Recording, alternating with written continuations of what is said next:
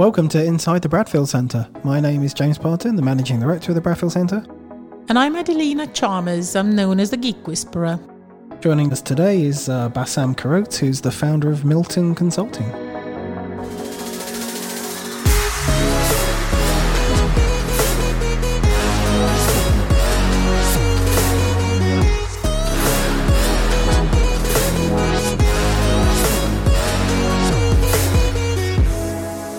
Bassam connects with patients to prevent degradation in chronic illnesses using non pharmaceutical solutions. I think this one will be super interesting to hear more about.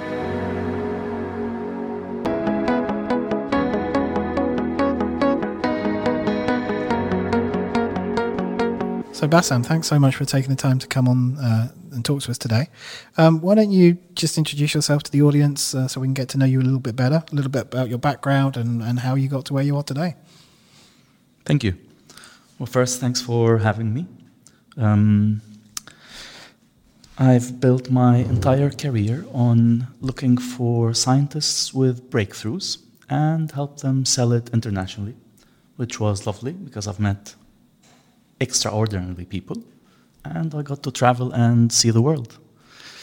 And um, for the past decade or so, since 2009, I've been involved exclusively in creating non pharmaceutical solutions for unresolved or very badly resolved chronic illnesses. Um, our interest is only in illnesses that are easily preventable or at least tameable. And we've worked in ophthalmology, specifically diabetic ophthalmology, um, central nervous system, so mental health. And for the last four years or so, it's been in chronic digestive health, with a, always with a focus on um, neurodegeneration or loss of neurons as it's involved in most health deterior- most health deterioration. So in general, before any irreversible damage, usually it starts with some ne- form of neurodegeneration. This is what I've been doing for a while. So you were doing this in Barcelona before you came to Cambridge. The same Yes. kind of okay. Yes. How, how did you find the the opportunities? How did you find the breakthroughs? You know, uh, were you networking in the in the medical field to find the kind of uh, the research and the the breakthroughs? How, how did you kind of match make with the opportunities for you to then take them to market? In the medical field, um, I was already partnered with a couple of mm, business people that were buying some products from me on another project. Okay. and um, I liked what they were doing. It's, product solving comes as naturally for me. So, being from outside the industry and not from the medical field, it was relatively easy for me to help with them guide, move in, in such a direction. Okay. So it was uh, networking from a trading company I have still in Barcelona, a pharmaceutical trading company. And that was the opportunity creator. So, what sort of problem does your current company solve exactly? And what, what, why are you excited about it? Right. Our, our main concern was always if the product solves the problem for the patient, plain and simple. Mm. So, our lack of interest in the technology being patentable or scalable or approved by the mainstream industry ended up working to our advantage because we could innovate without any preconceptions or boundaries. The only thing we cared about was with a sharp focus is the only thing that matters is are we reducing the pain or and are we slowing down deterioration and we're doing it in record time so what we're m- more excited about now is we've been forced to move everything digitally because of covid obviously and um, suddenly our reach went from the markets that we were present in to international so we have no geographical boundaries. We're moving all our research to digital. and our access to researchers isn't limited to where we are residing anymore. You said that you were worried about is the product solving the problem for the patient? What, what problem does the patient actually have? You mentioned the generation is slowing the pain. Can you, can you explain what, what sort of condition or disease do they have then? We mainly work with chronic conditions, which means diabetes, arthritis, cystic fibrosis. Their solutions to such, to such conditions are only if the problem arises. I'll give an example of diabetic retinopathy. So if you have diabetes, and um, the way to detect diabetic retinopathy is through checking for vascular changes in the retina. And that means we're only able to detect it once irreversible damage has started. And it's the only type of blindness that's increasing in prevalence globally. So, what we do is we're able to detect it 10 years earlier, allowing the treatments to be much more open. There's much more alternatives if you're dealing with an illness 10 years before. And it also means it's less invasive. So we're switching from ocular injections and surgery to simple supplementation of alpha lipoic acid or any simplistic neuroprotector. In digestion, for example, um, the technology used today is based on pancreatine, which are extractions from pork pancreas. There are digestive enzymes that operate in the intestine, which is the end of the digestive process. And we simply thought that why not move the digestive aid to the stomach? So we built a capsule inside the capsule. The outside capsule is dissolved in the stomach and works is active in the acidic medium, which hasn't been done before in in the medical field. It was in the wellness field, but not in the medical field. So, are you active through the whole product life cycle from research, development, manufacturing, clinical trials? You're doing the whole end to end process? Correct. Okay. But non pharmaceutical. Okay.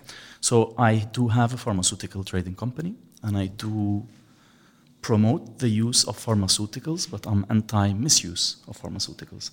So, we developed an antidepressant, for example, for um, replacing misuse of synthetic antidepressants.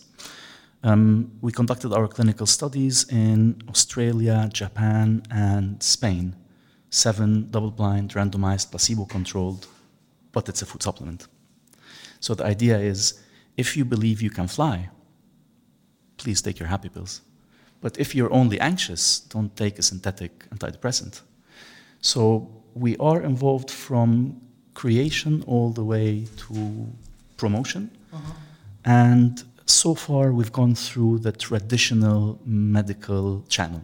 So we go to doctors, doctors prescribe our products, which means our reach is very minimal. Yeah. And we spend 10% of our time inventing and 90% in bureaucracies, which is what gave birth to Milltons and what brought me here.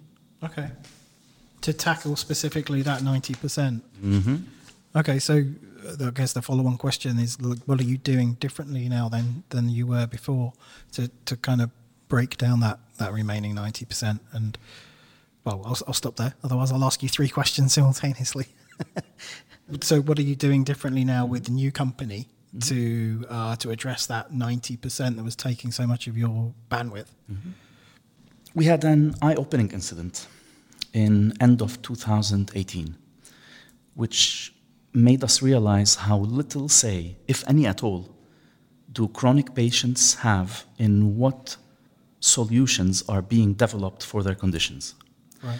The person that makes a decision of what product sees the light and what doesn't usually doesn't have that condition. It, it's baffling. And uh, we had enough and we decided we would like to do what we're doing at a large scale and opened Milltons.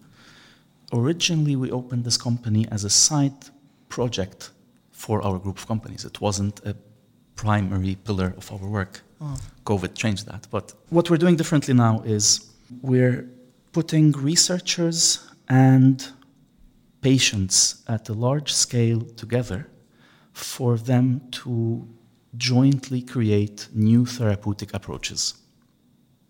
in 2013, Dana Lewis, a person with uh, diabetes, got so fed up with no one solving her problem that she created an online open source and through an online open source manner the first DIY artificial pancreas online. And obviously, this forced the FDA and other R&D companies to roll out their versions as fast as possible. Um, so we came here to bridge that gap and go directly to the patient, which is what we've done every single time, but at a scale. So we're trying to do it digitally and create a large international community of chronic patients and give them a say in what they need researched. COVID general state of mind caused a sustained increase in anxiety in all populations. This, in turn, causes um, sustained inflammation. And if the inflammation is sustained, this causes um, health deterioration. So it's simple. Anxiety causes inflammation, inflammation causes uh, neurodegeneration. Usually you're anxious, you go for a walk, and you're fine. What COVID changed is the consistency of it. This accelerated the degenerative process for all chronic patients irrelevant. When everyone is, where most people are focusing on vaccines and more immediate impact of COVID, we believe that um, the degenerative process has been accelerated drastically, irrelevant of what chronic illness you have, whether you, it's asthma, diabetes, cancer, irrelevant. It's going to get much worse, much faster because of the sustained anxiety. So we created a, a charitable platform to measure and mitigate the impact of this increased anxiety on health deterioration in chronic patients. And this is where we are today. Just to pause the conversation a second and tell you a little bit more about the changes we're making at the Bradfield Centre, we now offer a whole range of new flexible membership packages which support home workers, hybrid home working blended with access to high quality office space, and meeting room hire by the hour. Starting from as little as £45 per month, visit bradfieldcentre.com for more information or call 01223 919 600. What brought you to Cambridge then? Because you came to Cambridge um, in September, and uh, you, have lived here most of your time in Cambridge. Sounds like it's been through lockdown. So, uh, what, what brought, brought, you to Cambridge? Um, children and researchers. So my kids at, are about to start going to school, and I think Cambridge is a good place to raise children and um, you can feel the impact of higher education in every aspect of life in Cambridge, I have to say. I think you guys will take it for granted if you're living here. But from um, for a newcomer, this is very impressive. And research as well, it's, it's the place to be. Every neighbor that I have on my street is a scientist. yeah, kind of unusual, isn't it? That's, uh, so that's what, what brought me here. Mix of children and uh, wanting to be with more researchers. Can I follow up on that actually? What is it about children? Do you think the school system is better, or what is it about raising children in Cambridge that made you think Cambridge is the right choice? I'm just intrigued. Well, Barcelona is um, a very touristic city, and the type of tourism that it attracts is very different than the tourism that attracts to Cambridge. My wife is British, so it was an easier decision than moving to a completely new place. And um, I had presented some of my work here a couple of years ago and was completely taken. I'm still completely taken. I think I'm uh, very taken, Cambridge. I was passing through one of the universities and they were having a Shakespearean play that I could pay 12 euros to attend versus what I would see in Barcelona, which is lovely but very different how how quickly have you been able to kind of establish yourself in Cambridge, and have you started to get interactions with the university to get access to those kind of researchers you're looking for?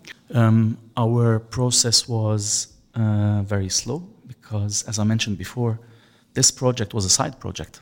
I was barely here since we moved here until the lockdown. Yeah. So we've just started now contacting uh, researchers. And because what we're doing is very unorthodox and very maverick, it's, it's taking time before we can enlist creative enough researchers that are willing to look at things that differently. Keep in mind, globally, diabetic retinopathy is detected, according to us, 10 years late. So it's a back and forth um, of finding the right researcher that's willing to do things very differently. Mm. And uh, I guess it's a similar kind of question, but just going back to something you said earlier, which was interesting, was COVID forcing you to go digital and online has now massively increased your addressable market of researchers to mm-hmm. global, right? Rather mm-hmm. than just the cities you were based in. I think, I think is what you said. How how then have you grown awareness of what you're doing, and how have you attracted researchers globally to what you what you do? Has it needed a marketing budget, or has it just been organic? You know, how, how have you grown that kind of perception? Organic. We started building our platform to be a mix between digital and physical. Mm-hmm. So we do some of the studies digitally, and the idea is very simple. If the product or the solution works, then it's successful before we even have a brand name. Because the research is at such a scale that the people involved in research are already sufficient to be our market by going digital in our research, we're no, we don't have any bottleneck on computing results or on enrollment. So we decided to go organic, and we're trying to turn our image into a Cambridge-based company that has contacts outside rather than the other way around. So we're in the middle of reframing our work as an English company that has contacts in Japan, in Australia, in Poland, and so on, rather than um, the other way around. So, so far it's been organic, and this is all very recent. Mm, okay, and I mean, I appreciate it's still early days for you in the UK, but have you have you kind of compared and contrasted the differences in the kind of startup ecosystems of like Spain versus the UK? Is there any obvious differences or you know any impressions of what it might be like or is it too early for that? Way too early. So we haven't made use of your incredible ecosystem, which I'm fully aware of what you have available. Um, we've done everything ourselves. So we've never went through incubators, we've never went through fundings, and this is different. So since I've, when I arrived here, I was offered, would you like to be part of this? Would you like to be part of that? Sure. And uh, we have not made use of it so far. And I think the main difference I could see between Spain and Cambridge so far, because in Spain we're also based in the Science Park, and in Warsaw we're based in the Science Park. Okay. Pertain to each university. Um, much more pragmatism in Cambridge. I think there's a good grasp of research doesn't have to be academic only, uh-huh. while in Spain it is, and in Poland the same. So anxiety causes inflammation is a known fact in the entire industry. Um, inflammation causes neurodegeneration is also a known fact, but there's no link between anxiety or mental health, if you want, and health deterioration which seems to me in Cambridge, this is much easier to explain. People grasp it easier than in Spain and Poland so far. So, I guess one final question about establishing the business as a UK company. Uh, do you perceive that it's going to slow you down with the regulation in the UK of bringing these kinds of services to market, or are you kind of operating in parallel to that? Not at all. I think this um, going digital doesn't it it's it makes us more product neutral. So I'm not in a rush of launching my own products. I happily divested from my ophthalmology project when we started building this at scale. And we are building hopefully, the largest community of chronic patients and researchers internationally. So, so that they can collaborate to bring new solutions. Now, if a researcher decides to impact his patient at anxiety levels at the beginning, or at inflammation halfway through, or towards the end, we might find out that it's much easier to just go for a walk than take one of my products. Then that becomes the solution. So I think we're going to become completely product neutral, and we're working on building community first, solution second, and then get R&D companies involved. Right. Okay. So regulation or Brexit has zero value in the project. It's all digital. So a, a, a, researcher or a patient in South Africa or in Dubai is as relevant as someone here or in Poland. The idea was if with so few patients we were able to create our breakthroughs, I can't imagine what other much smarter researchers are able to do with all the data that we will provide them. Keep in mind, neurodegeneration is a very slow process. It's measured in decades, it's not measured in years. Suddenly, researchers are going to have access to data that is people who had diabetes for two years, someone that has diabetes for eight years, someone that had arthritis for seven years. And what they will be able to cross check is data that wasn't available previously. I expect the solutions that should come up with from this are not, they, sh- they shouldn't be products anymore. The project is made available to NHS, other researchers, and patients freely. It's a charitable project. So I don't think we'll be affected by regulation, as I don't see us getting involved in product anytime soon. Okay. The idea is to get patients louder towards what they want from um, their products. Makes sense. So, coming from abroad, how did you find the Brad? How did you hear about the Bradfield Center? Was it through a Google search? Was it through word of mouth? What um, what brought you to the Bradfield?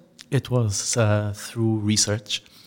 Um, I had come here to present um, some of our work previously, and com- was completely taken with um, your city. We found a couple of options of co-working, and um, the Bradfield was by far my favorite, and very hospitable. So since we got here, I, we have been taken care of constantly, and um, it was an easy no regrets choice. So we had heard of it through research. We actually looked at all the different options we can be in uh, Cambridge. So, I mean, in terms of people listening to this episode, I mean, are you are you looking for researchers to collaborate with? Yeah. You know, what what kind of uh, what kind of calls would you like to put out there for people to get involved? Well, we're building our um, nonprofit board of directors because there's all, a lot of this is very new to us. So we're very good at creating solutions for unresolved illnesses, but we're not very good at scaling it. Right. We're very successful in every market we've been, but we haven't been able to take it. So we're looking for a nonprofit board of directors in digital health, mental health, diabetes, and ophthalmology. I think that's our focus till the end of the year. Okay. Is to get the base up and running to make sure it works locally before we're going internationally.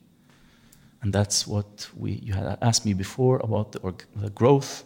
Mm-hmm. We were trying to do it all at once, and that was just a disaster. And we decided mm, let's first get it local, and then we scale it internationally, because then we can scale it our way under our non-restrained creativity. Uh-huh. So, how can researchers working in this space get in touch with you, and what what, what do you need them to do?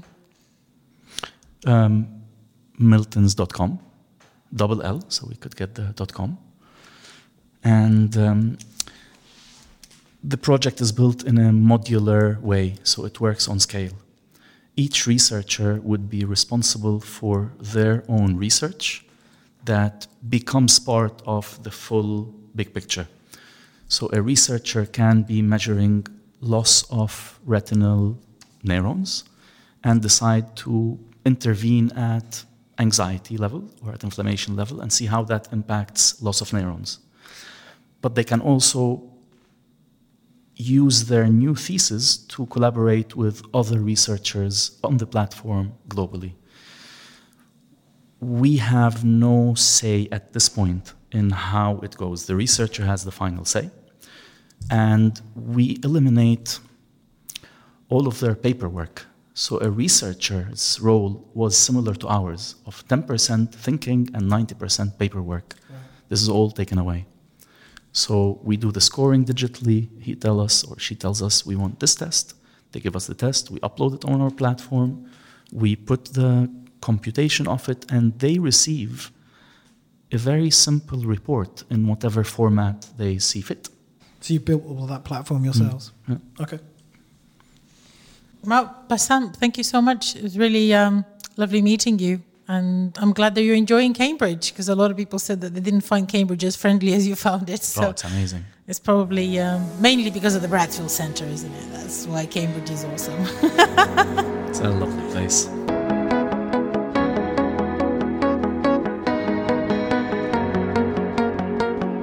fascinating conversation. It was really interesting to hear how he was able to um, help um, diagnose diabetic retinopathy 10 years earlier um, because in, reg- in traditional methods, the way they identify it is by checking vascular changes in the retina, which is too late. And he was, and there's already damage, and he's actually doing it in, a completely different way. Really interesting stuff.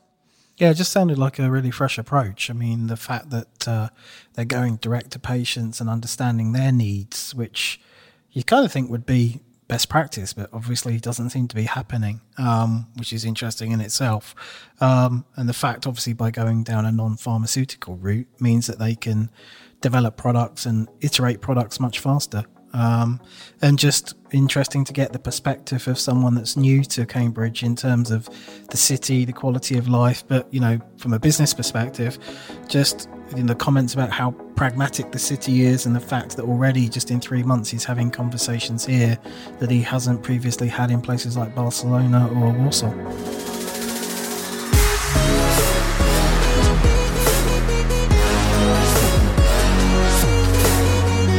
Thank you very much to Bassam for joining us today. It was really, really interesting. We'd also like to say thank you for producing this show to Carl Homer from Cambridge TV. You can listen to previous episodes by searching for Inside the Bradfield Centre on Apple Podcasts, Spotify, SoundCloud, Stitcher, and Amazon Music, or by visiting bradfieldcentre.com.